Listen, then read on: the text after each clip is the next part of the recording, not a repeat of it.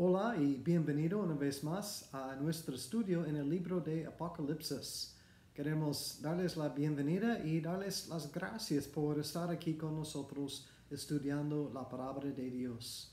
También rápidamente queremos recordarles, si no lo has hecho, eh, toque el botón de suscribir o subscribe para que puede um, recibir noticias a este canal cada vez que subimos un estudio nuevo.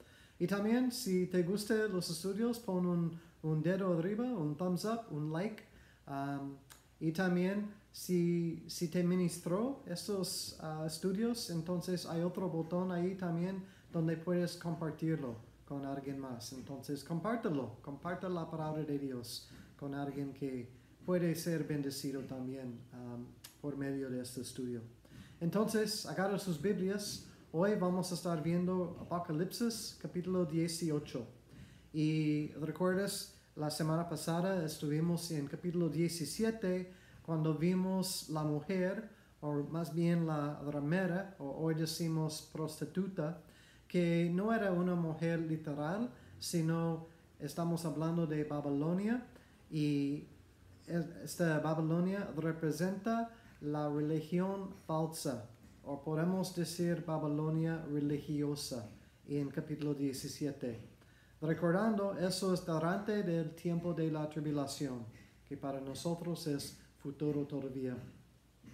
Y esta religión falsa va a ser uh, dirigido por el falso profeta. Hoy vamos a seguir en este estudio en capítulo 18 y vamos a estar viendo otro Babilonia. Vamos a estar viendo Babilonia comercial. Uh, esto representa eh, el gobierno, pero más específico la economía y todo lo que tiene que ver con la economía, las cosas que podemos o que uno puede comprar y adquirir y, y cosas materiales, cosas de, eh, del comercio. Entonces, eso tiene sentido porque eh, las tres cosas, la religión, el gobierno y la economía son las tres cosas que el anticristo va a controlar en el tiempo de la tribulación, durante de la tribulación. Y también en este capítulo, como vimos en capítulo 17 con la mujer, en capítulo 18 vamos a ver la destrucción de este sistema economía, de la economía, um, de, de, lo comercio, es, es una mejor palabra. Porque recordando al final de, las cuentas, al final de la historia, Satanás no gana, sino pierde. De hecho, Satanás ya perdió, porque Cristo resucitó de los muertos el tercer día, como dijo, y Cristo venció la muerte y el pecado. Entonces, Satanás ya está vencido, pero en este capítulo vamos a ver que todos sus sistemas, todo lo que quiere hacer, también está destruido. Entonces, una cosa más antes que comenzamos, eh, quiero que recuerden que el tiempo de la tribulación, los siete años de la tribulación, se acabó al final del capítulo 16 en el contexto. Entonces, capítulos 17 y 18 son una, mirada o una historia um, como una paréntesis, como dijimos, eh, de lo que ya sucedió. Y ya lo vimos, pero esos capítulos nos dan un poco más detalle de lo que sucedió durante la tribulación. Que para nosotros, como mencioné, todavía es futuro. No estamos en la tribulación. Aunque a veces parece y, y las cosas están feas en el mundo, pero eso aún no es la tribulación. Porque la tribulación, recuerdas, comienza con lo que vimos en Apocalipsis capítulo 6, con el que montaba el caballo blanco y viene un hombre supuestamente en paz para firmar un pacto con Israel y sus enemigos, pero es un paz falso uh, que no, no permanece. Y regresando, estamos en uh, Apocalipsis 18, agarra sus Biblias por favor y hablas, estamos comenzando en versículo 1, que Juan dice, después de esto, vi a otro ángel descender del cielo con gran poder, y la tierra fue alumbrada con su gloria. Después de esto, dice Juan. ¿Y esto después de qué? Pues después de capítulo 17, después de, después de la destrucción de Babilonia religiosa que vimos en capítulo 17, versículo 16. Después de esto, ahora vamos a enfocar en la Babilonia comercial. Y dice en versículo 2, y clamó con gran voz potente, diciendo, ha caído, ha caído la gran Babilonia, y se ha hecho habitación de demonios, y guardia de todo espíritu inmundo, y albergue de toda ave inmunda y aborrecible. Entonces quizás suene esta frase, ha caído, ha caído la gran Babilonia. Y es cierto, porque recordamos esta misma frase de Apocalipsis 14, versículo 8. Después que el Evangelio fue proclamado a todos, todas las naciones, llegó un ángel proclamando eso. Entonces, puedes pensar en capítulo 18, nos está llevando hacia atrás al capítulo 14 y dándonos más información, más detalle de lo que sucedió en este entonces, que es futuro para nosotros todavía hoy en día. Pero la pregunta, estamos hablando de Babilonia que ha caído. Eh, ¿Qué es esta Babilonia o dónde es esta Babilonia? ¿Dónde está? Em, ¿Qué es? es? ¿Es literal o es simbólico? ¿Es algo espiritual o es algo físico? Y si es literal, si es un lugar, ¿dónde está? ¿Dónde está esta Babilonia hoy? ¿Es Las Vegas? Porque a veces la gente se refiere Las Vegas a, Babilonia. O es Nueva York. O es Roma, un centro de religión. O Jerusalén, otro centro de religión. Bueno, nosotros creemos que Babilonia aquí en capítulo 18 es una ciudad literal. Y hay un argumento muy bueno ah, que puede convencer uno que Babilonia aquí en capítulo 18 es la Babilonia original del tiempo del Antiguo Testamento que ha sido reconstruido en los últimos días. Um, y eso tiene sentido porque si recuerdas, Babilonia en el Antiguo Testamento era el centro de la adoración de los ídolos, o en otras palabras, el centro de la idolatría. Y si recuerdas, hasta, podemos regresar hasta Génesis 11, cuando en Babilonia intentaron a construir el torre de Babel. Y saben la historia de esto. Ahora entiendo, quizás es difícil uh, comprender o pensar que, porque Babilonia no existe en este momento, en 2021. Ah, entonces, ¿cómo pueden construir una ciudad que va a ser tan grande, tan importante, con tanta ah, influencia ah, en poco tiempo, si estamos tan cerca a los últimos días, tan cerca a la venida de Cristo? Y eso es una buena pregunta y, un buen argumento. Nada más les recuerdo que había gente que pensaba lo mismo antes de 1948, cuando que la Biblia decía que un día Israel se va a hacer nación otra vez y parecía imposible antes de 1948, pero Dios cumplió su palabra y ahora Israel es una nación y no nada más una nación, sino una nación próspero, fuerte y con gran influencia en el mundo. Entonces sí es posible. Um, ¿Puede ser otra cosa esta Babilonia? Sí, puede ser otra cosa. Pero creo que el texto es es claro que es una ciudad literal, es un lugar aquí en la tierra y tiene sentido que sería en el Medio, medio Oriente, um, pero veremos. Pero no veremos porque no vamos a estar aquí durante la tribulación. Nada más con esto en mente que estamos hablando de una ciudad literal. Y dice en versículo 3, porque todas las naciones han bebido del vino del fruto de su fornicación, y los reyes de la tierra han fornicado con ella, y los mercaderes de la tierra se han enriquecido de la potencia de sus deleites.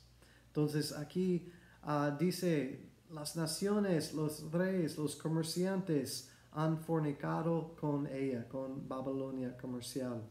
Y recuerdas esta fornicación de nuestro estudio anterior significa adulterio espiritual o en otros, um, otras palabras, idolatría. Y si, si piensas en capítulo 17, la Babilonia, hablando de la religión falsa, um, aquí estamos hablando del materialismo, que es una religión también por, por algunas personas. Uh, es la Babilonia comerci com comercial aquí en versículo en capítulo 18. Uh, pero quiero que recuerden unas cosas importantes. Primero Timoteo 6, versículo 10. Pablo dice que es el amor del dinero que es el raíz de toda maldad. No es el dinero en sí, es el amor del dinero que es el raíz de toda maldad. Y en primero de Juan 2, versículo 15 y 16, Juan nos dice que no amas las cosas del mundo, uh, los deseos de la carne, los deseos de los ojos, porque la persona que ama esas cosas, el amor del Padre no está en esta persona. Ahora entiende, no dice que el Padre no ama esta persona, dice que esta persona no tiene el amor del Padre en su corazón. ¿Por qué no? porque no ha recibido el amor del Padre. Su corazón está lleno del amor por las cosas del mundo y por eso no ha experimentado el amor del Padre. Porque no puedes amar el mundo y al Padre, a Dios. Entonces, o amas al mundo o amas a Dios. Nosotros queremos amar a Dios. Pero aquí en versículo 3, eh, las naciones, los reyes, los comerciantes, e, eso es su, su amor, su Dios. Es, son las cosas, el dinero y las cosas que el dinero puede comprar. Y en versículo 4 es un versículo clave en nuestro estudio hoy. Dice, y oí otra voz del cielo que decía, salid de ella, pueblo mío, para que no seáis partícipes de sus pecados, ni recibáis parte de sus plagas. Entonces aquí en versículo 4 llegó un ángel diciendo, salte, salte de este sistema, salte de Babilonia, de esta ciudad. Y eso es clave porque dice pueblo mío. Dios está hablando a su pueblo en este versículo. Y sabes que el Señor siempre nos da una advertencia a cambiar camino cuando estamos mal, cuando andamos mal. Y el Señor siempre nos da una oportunidad de corregir y hacer lo que es correcto. Y eso es versículo 4. Dios está dando a su pueblo en este entonces, en este tiempo en el futuro, dando a su pueblo una advertencia a cambiar y una oportunidad de hacer lo correcto. Y así es Dios. Lo ha hecho en el pasado. En varias ocasiones podemos ver en el Antiguo Testamento. Pero quiero llamar tu atención a Génesis 19, cuando Dios llamó a Lot a salir de Sodoma. Y dice en, Génesis 19, 15, ah, cuando llamó a, a, Lot a salir, dice, o dijo Dios, para que no parezcas en el castigo de la ciudad. Eso es lo que Dios está diciendo, o el ángel está diciendo aquí para que no sufras el castigo, el juicio que viene sobre esa ciudad. Salte de allí. El problema en Génesis 19 es que Lot tenía que ser convencido. E, el, ángel casi tenía que sacarlo uh, por fuerza uh, de salir de esa ciudad. Él no tenía prisa para salir de la ciudad, pero en fin salió. El problema con Lot es que no reconoció qué tan, uh, qué tan malo o, toda la maldad que había en Sodoma, eh, donde estuvo, estaba viviendo. Porque Lot, como estaba en medio de toda la maldad, había o, llegó a ser acostumbrado a la maldad. Entonces cuando el ángel dijo, ven, hay que salir, lleva tu familia, Lot no entendía bien. Es como estuvo, no quiero decir contento, pero acostumbrado a la maldad que estuvo a su alrededor. Y eso es un lugar muy peligroso para estar, este lugar.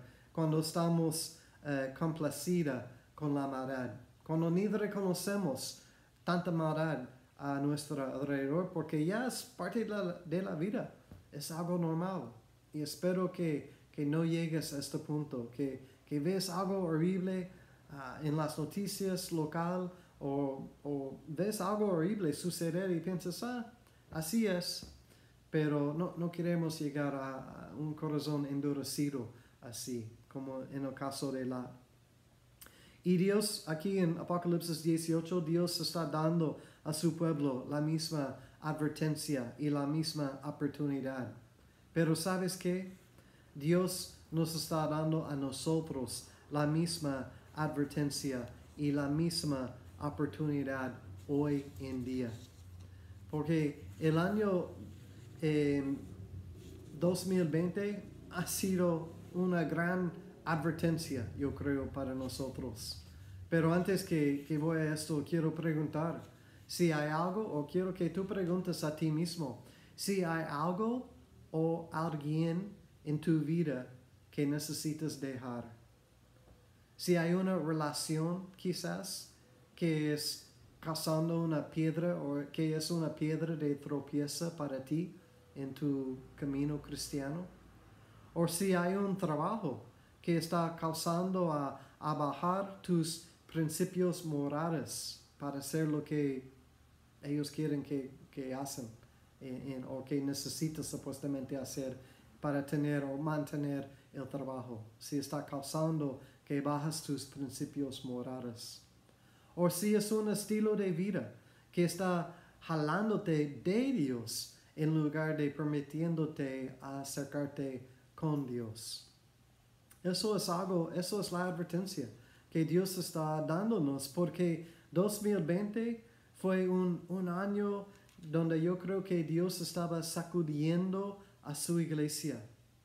Y es mi opinión que lo siento, pero 2021 no parece que va a ser mucho mejor. De hecho, puede ser aún peor viendo lo que estás, viendo cómo comenzó el año, pues.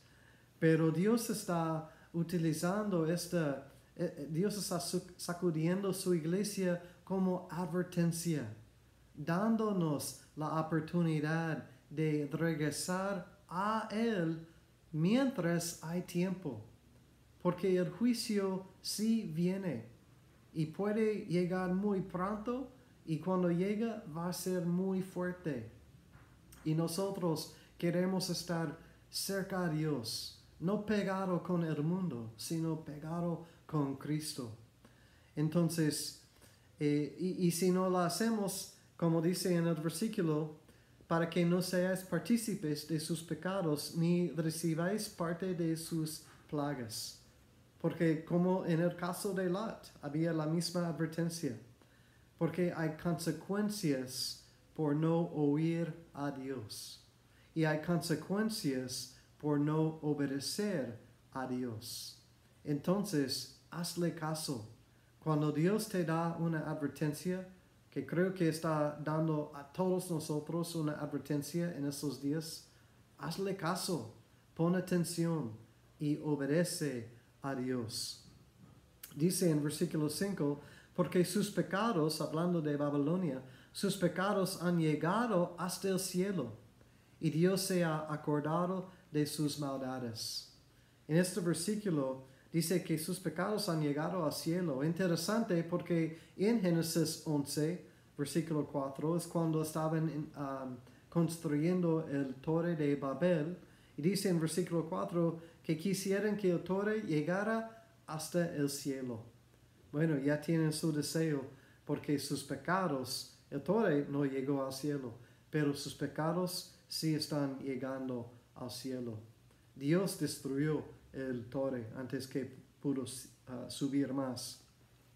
Pero también en versículo 5 dice, y Dios se acorda, um, y Dios se ha acordado de sus maldades. Pero hacemos un contraste con esta frase y Hebreos 10, versículo 17, cuando Dios dijo, nunca más me acordaré de sus pecados. Entonces, ¿por qué en un caso sí y en otro caso no? Dios recuerda y no recuerda los pecados. ¿Qué es la diferencia? La diferencia es el arrepentimiento. Porque con la gente en Hebreos habían arrepentido de sus pecados. Y por eso Dios dijo, nunca más me acordaré de sus pecados. Pero aquí en Apocalipsis 18 no había ah, arrepentimiento. Y por eso Dios recordó y no olvidó sus pecados. Ah, digo, ah, sí, recordó, no olvidó los pecados de ellas. La diferencia, el arrepentimiento. Primero de Juan, si confesamos nuestros pecados, Él es fiel y justo para perdonarnos y limpiarnos de toda maldad. Es el arrepentimiento, pero sin el arrepentimiento no puede ser perdonado, no puede recibir el perdón porque no había arrepentimiento. Entonces, eso es la diferencia. Si quieres que Dios olvide sus pecados, necesitas arrepentirte de tus pecados. Y cuando lo haces, Él es fiel y justo para olvidar, para limpiar, perdonar y olvidar.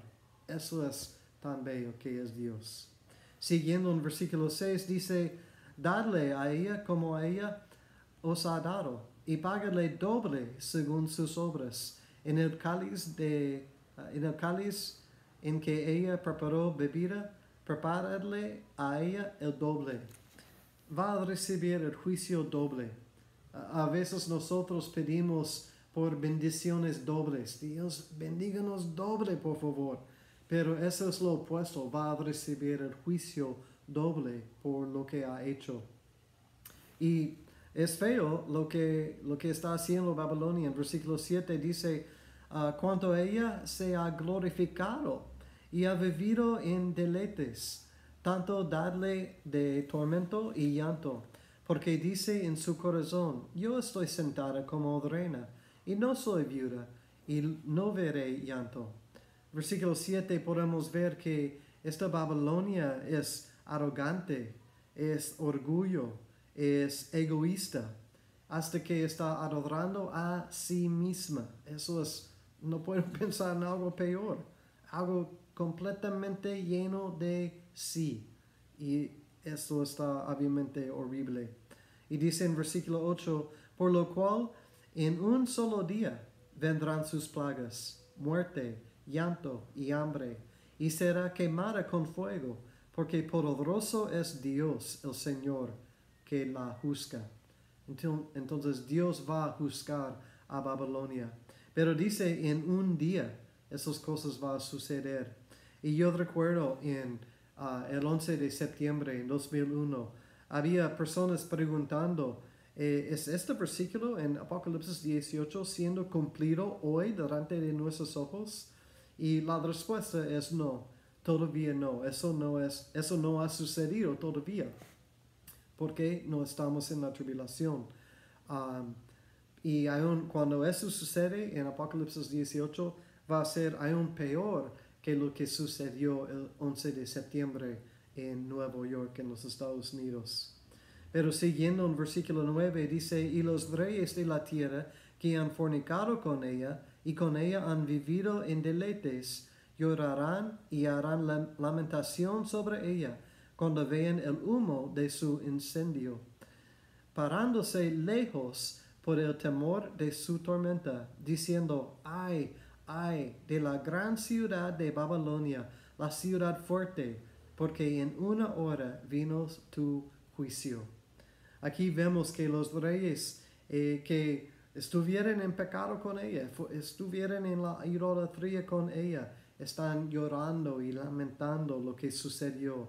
Pero dice de lejos, y eso indica posiblemente, no sabemos, pero quizás por la manera que la ciudad fue destruida fue algo nuclear, uh, posiblemente. Y por eso eh, por los peligros de, de la contaminación, no pueden estar cerca, no pueden entrar en la ciudad para llorar, sino lo hacen de lejos. Ah, por lo que sea, si es algo químico o nuclear, pero es algo peligroso que no pueden estar cerca. Y dice en versículo 11, interesante, los mercaderes eh, de la tierra lloran y hacen lamentación sobre ella, porque ninguno compra más sus mercaderías, su mercancía. E, increíble. Recuerdas en versículo 3, dice que los mercaderes um, de la tierra se han enriquecido de la potencia de sus deleites. Entonces podemos ver que la gente, en la gente aquí estaban uh, haciendo ganancia y haciéndose ricos por la idolatría, por los pecados de Babilonia. Entonces estaban uh, llorando y haciendo lamentación pero mira, no por sus pecados, no reconociendo hemos caído en idolatría, necesitamos arrepentirnos.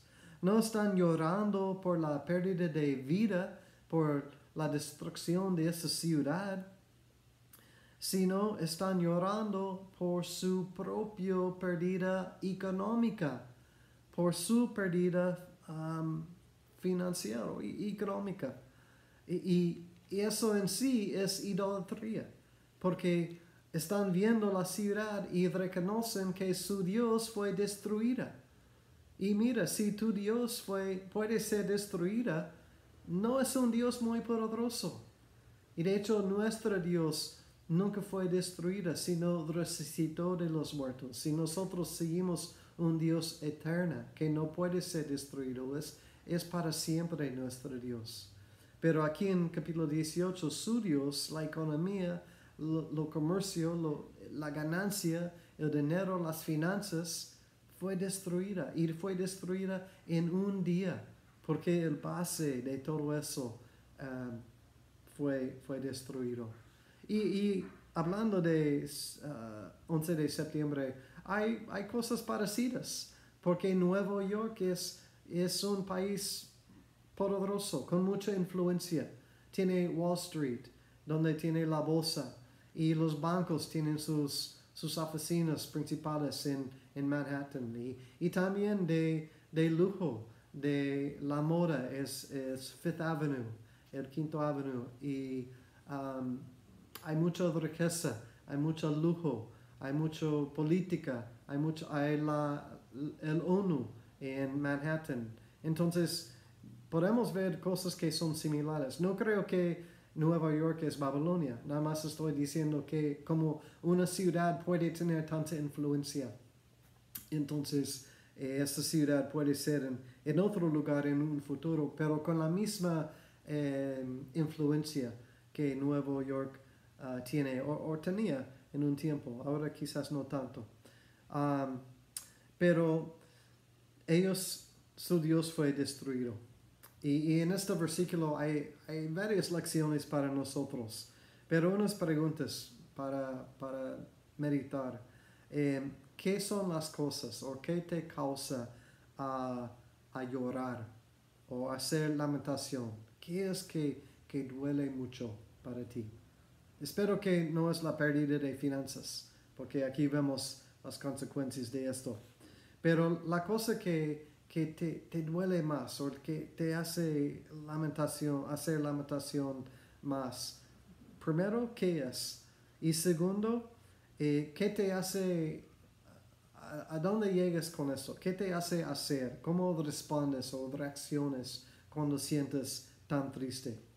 ¿Tienes autocompasión y sientes mal por ti mismo nada más? ¿O eso, este duele, este dolor? te lleva a los pies de Cristo, diciendo, Cristo, te necesito, estoy sufriendo, estoy batallando, estoy triste, estoy deprimido aún. Dios, ayúdame, por favor. Eso es lo que necesitamos hacer cuando estamos sufriendo, cuando estamos batallando, cuando no sabemos qué hacer. No, no tenemos que quedar en la tristeza, mucho menos en la autocompasión sino clama a Dios. Dice, en el día de angustia, clama a mí y yo te responderé. Entonces, tenemos un Dios con quien podemos clamar en esos tiempos difíciles. En versículo 12 y 13 vemos una descripción de todo este comercio. Dice en versículo 12, ah, mercadería de oro, de plata, de piedras preciosas, de perlas, de lino fino, de púrpura, de seda, de escarlata, de toda madera olorosa, de todo objeto de marfil, de todo objeto de madera preciosa, de cobre, de hierro, de mármol, de canela, de especies aromáticas, incienso, mira, um, olivano, vino, aceite, flor de harina, trigo, bestias, ovejas, caballos y carros, y esclavos, almas de hombres. Esta última frase me llama mucho la atención porque vemos esclavitud, pero pensando hoy en día cómo aplica esto, pienso en, en esclavos sexuales y vemos que hay, un gran problema con ah, mujeres principalmente, a veces niños, a veces ah, hombres que han sido llevados o secuestrado y están en, en, esclavitud sexual por otras personas poderosos o ricos o más poderosos y ricos que ellos. Entonces podemos ver que esta, este pecado está prevalente en, el, en, el, en, en la tribulación. Pero quiero llamar tu atención otra vez al versículo 14 porque es un versículo fuerte también. Dice, los frutos codiciados por tu alma se apartarán de ti, y todas las cosas exquisitas y espléndidas te han faltado, y nunca más las hallarás. Wow. Mira esta primera frase en el versículo. Los frutos codiciados por tu alma. Eso es, eso es pesado. Sí, si meditas en esto, si piensas en esto, eh, las, el fruto que tu alma quiere más que cualquier cosa y ya no están, se apartaron de ti, nunca más las hallarás. Pero la pregunta para nosotros es, ¿qué es lo que tu alma anhela? ¿Qué es lo que tú deseas más que cualquier otra cosa? Aquí podemos ver los frutos codiciados son las cosas en versículo 12 y 13, las cosas materiales, las cosas del mundo, las cosas que el, dinero puede comprar. Los frutos codiciados por tu alma. ¿Qué, es los ¿Qué son los frutos codiciados por tu alma? O más bien, prefiero la palabra anhela. ¿Qué es lo que tú anhelas? David tenía la respuesta correcta. En Salmo 143, David decía, mi, mi alma anhela por ti, oh Dios mío. No fue el caso aquí, en, en capítulo 18, pero espero que es el caso contigo, que lo que, lo que tú anhelas es la presencia de Dios en tu vida. Eso es lo más importante.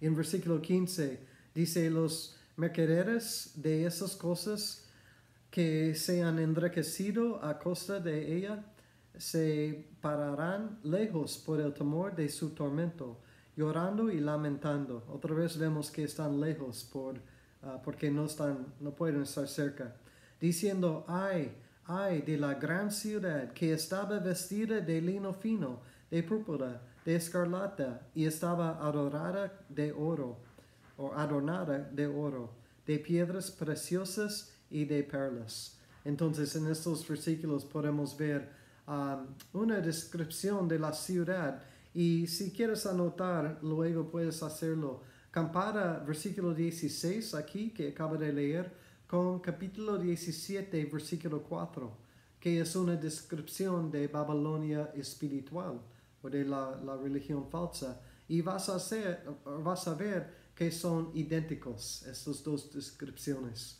Entonces hay dos Babilonias, pero tienen mucho en común y pertenecen a la misma sistema y eso es el sistema del anticristo. Siguiendo en versículo 17 dice, porque en una hora han sido consumidas tantas riquezas y todo piloto y todos los que viajan en naves y marineros y todos los que trabajan en el mar se pararon lejos. Y vemos en este versículo otra vez, en una hora, tantas riquezas perdidas llegaron a ser nada, sin valor. Y eso me hace recordar de 11 de septiembre, que en, un tiempo corto, dos torres de cada uno de 100 pisos cayó en, en, un, en, en nada. Y ya, ya no están, ya hay otro edificio allá. Pero también me hace recordar, aún de esa semana pasada, tristemente, cuando hubo esta crisis en el capital de los Estados Unidos y, y casi el gobierno se cayó. El gobierno de los Estados Unidos, supuestamente uno de los gobiernos más, más sólidos establecidos en el mundo. Pero mira lo que sucedió.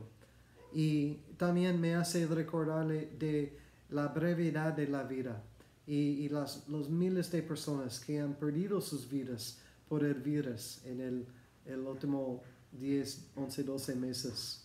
Eso me hace recordar que toda la vida puede cambiar en un instante, incluyendo las grandes riquezas.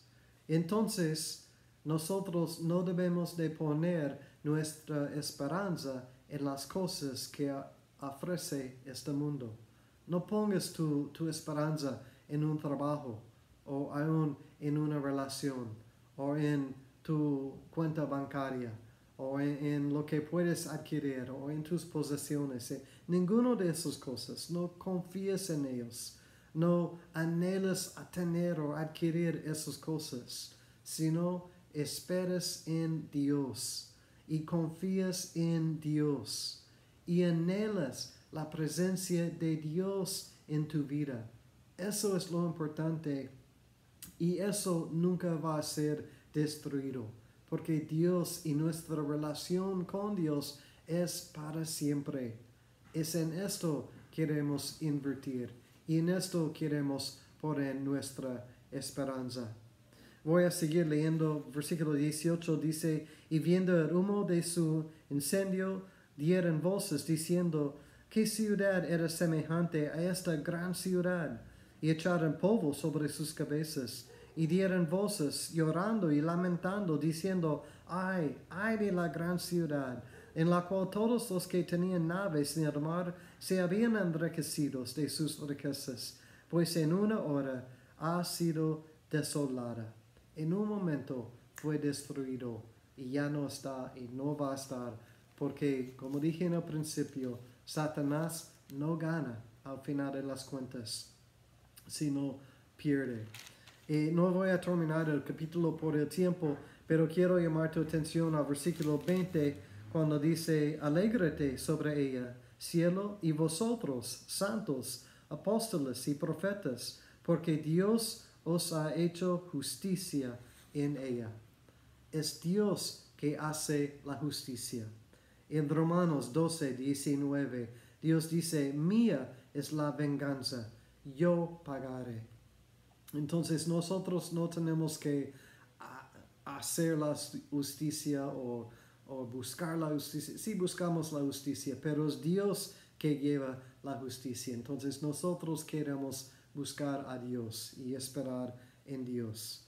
Él va, se encarga de esas cosas y Él es justo. Pero ese sistema del mundo, el sistema que vimos en capítulo 17 y capítulo 18, el sistema religioso falso, el sistema político o del gobierno, el sistema económico, va a caer un día. Y, y quizás tu mundo ya está cayendo, o parece que está cayendo. Quizás ha experimentado una pérdida de, de alguien cerca a ti, un familiar o un amigo o aún un vecino, alguien que conoces que perdió su vida en el año pasado. O quizás has experimentado una pérdida de trabajo o de ingreso, una pérdida de tu economía por toda la situación. O quizás simplemente por todas las cosas difíciles y feos y horribles que está pasando en el mundo. Quizás esto es, es algo que te ha algo abrumado para ti.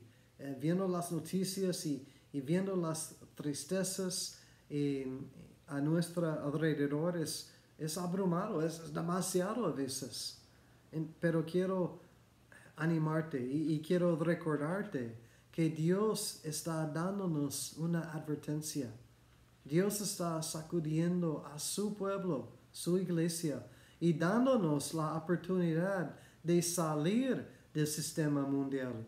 Si has estado poniendo tu esperanza en alguien o en algo que no es Cristo, eso es la oportunidad, eso es la advertencia, salte de esta cosa.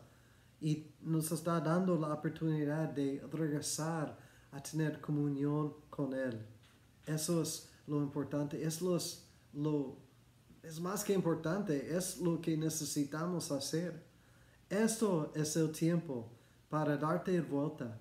Deja cualquier pecado en el pasado. Arrepiéntete si hay pecado en tu vida que necesitas arrepentir. Y, y, cualquier cosa en que has estado poniendo tu esperanza, déjalo, salte de esta cosa y regresa a una relación íntima y estrecha con Cristo. La comunión con Él es lo más importante, es lo que necesitamos hoy en día más que cualquier otro tiempo. Que nuestras almas anhela por Cristo, no por las cosas de este mundo. Yo creo que hemos visto, no podemos contar en las cosas del mundo, ni en el gobierno, el gobierno que sea. El hombre no va a solucionar los problemas, los problemas, eh, sino pon tu, tu esperanza en Cristo, porque Él es el camino, Él es la verdad, Él es la vida y Él viene pronto. Queremos estar listos por su venida y podemos estar listos cuando estamos en esta relación íntima con Él. Está tan fácil, es lo que Él quiere para ti y espero es lo que tú quieres también por ti mismo. Que Dios los bendiga y nos vemos en el próximo estudio.